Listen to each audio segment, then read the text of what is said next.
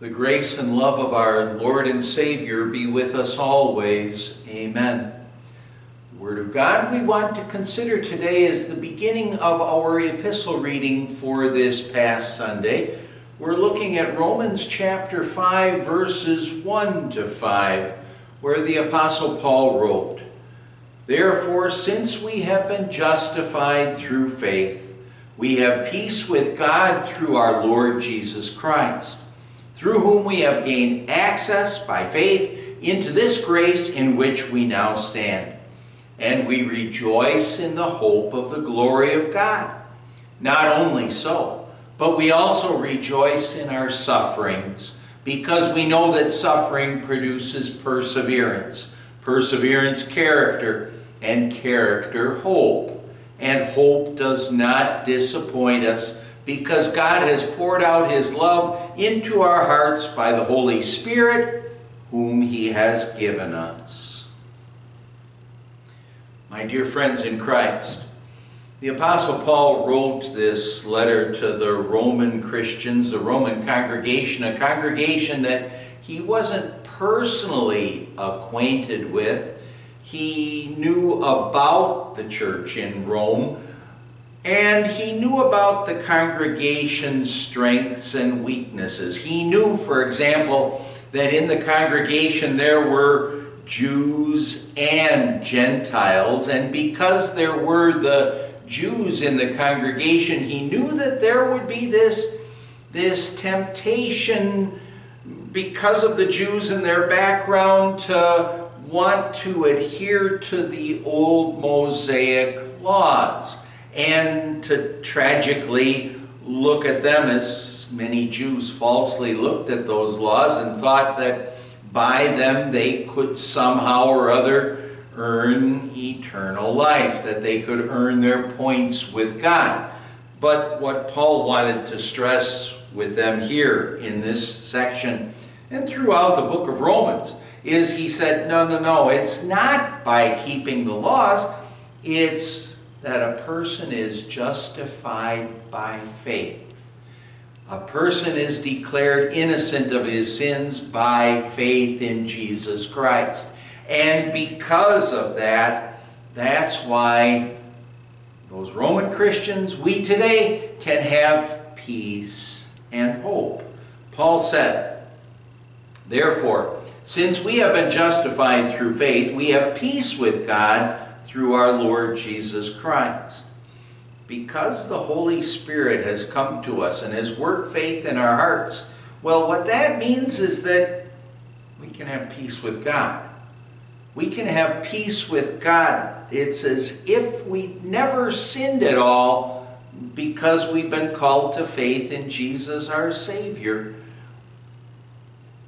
We know that we sinners really on our own that we can't stand in the presence of God. That being before God on our own would have to make us just absolutely scared to death because of the eternal punishment that we deserve. But by faith in what Christ has done, all of that changes through faith in what Christ did for us at the cross, paying for all of our sins. Those sins are gone and now we're at peace with God. Paul says, through Christ we have gained access by faith into this grace in which we now stand.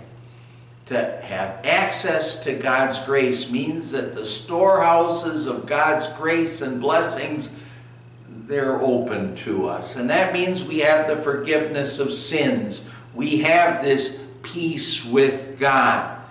It means that God's going to give us all of the spiritual blessings that we need. And, and the fact of the matter is, is that He wants to give us all kinds of material blessings as well.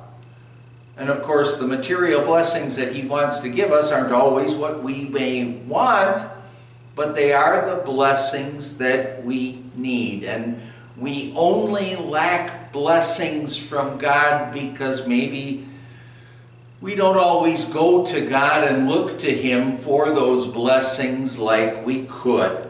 James says, You do not have because you do not ask God. Well, God gives us such rich blessings. And Paul continues, he says, and we rejoice in the hope of the glory of God. To rejoice here, it means to joyfully boast. And it's not a boasting in our accomplishments, it's a joyfully boasting in what God has done for us and what He promises to us who trust in Jesus. Well, we can joyfully boast in the hope of enjoying God's glory in heaven forever. While we live in the tents of our earthly bodies, what's happening is we're feeling the effects of sin, the problems of sin. And because of that, we don't necessarily always understand and appreciate the glory that will be ours in heaven. But we can begin to really grasp the hope that we have when we stop letting the little things, problems, the, and even the big things, the big problems that we may face in this life, getting us, letting them get us down. We can set our minds ahead and think about all of the great blessings that God has in store for us, knowing that heaven is this better place that we can look forward to. And sadly, what we can do is we can get so wrapped up in the problems and troubles that are a part of this life that we forget the real hope that we have. Well, Paul goes on to say, not only so, but we also rejoice in our sufferings because we know that suffering produces perseverance perseverance, character, and character, hope. We can boast in our sufferings. That's something that doesn't seem logical, but it includes rejoicing in suffering, thinking of the pressures, the hardships, the persecution, anything else that troubles us in this life. Paul says that we can boast about those things because they produce perseverance, the ability to cope and to endure no matter how difficult the situation. As we face life's trials and troubles, God's going to build us up and strengthen us so that we can handle those things. And as we learn to persevere and our faith passes test after test of troubles, well, what that persever- perseverance does is it produces, he says, Christian character. And that Christian character, it means that, well, when we're insulted in this life, we don't retaliate. When we suffer, we don't, we make no threats.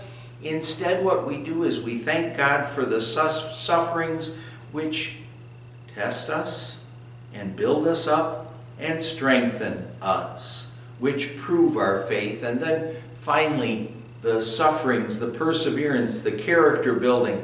All of those things give us even greater hope in our lives in concerning the eternal future that we have in our God. Paul says, and hope does not disappoint us because God has poured out his love into our hearts by the Holy Spirit whom he has given us. We have this peace and hope because we're justified, because we sinners who really would deserve God's wrath and punishment, we've been declared innocent of all of our sins. And instead of being afraid of God, we have peace with Him. We have this wonderful hope looking forward to eternal life in heaven, but we also have this hope, this certain hope, that God is going to give us all the help and the strength that we need to fight the good fight of faith, to live as God's believing children, to spread the gospel. He gives us all that help right now, and we can live with this hope, knowing God's going to be with us, give us the help that we need to endure anyone who doesn't believe in Jesus instead of having the peace and hope that we have, instead that person has turmoil and despair. But because of Jesus, we're justified through faith. And because of Jesus, we have this peace and hope in Christ. And now that's a wonderful way for us to live right now and also forever in heaven. Amen. Let's pray. Dear Lord Jesus, we thank you for paying for our sins so that we are justified by faith, so that we're declared innocent of all our sins. Thank you for enabling us to live not in turmoil and despair, but in peace and hope because of you. We pray in your name. Amen. In the grace of our Lord Jesus Christ and the love of God the Father and the fellowship of the Holy Spirit be with you always. Amen.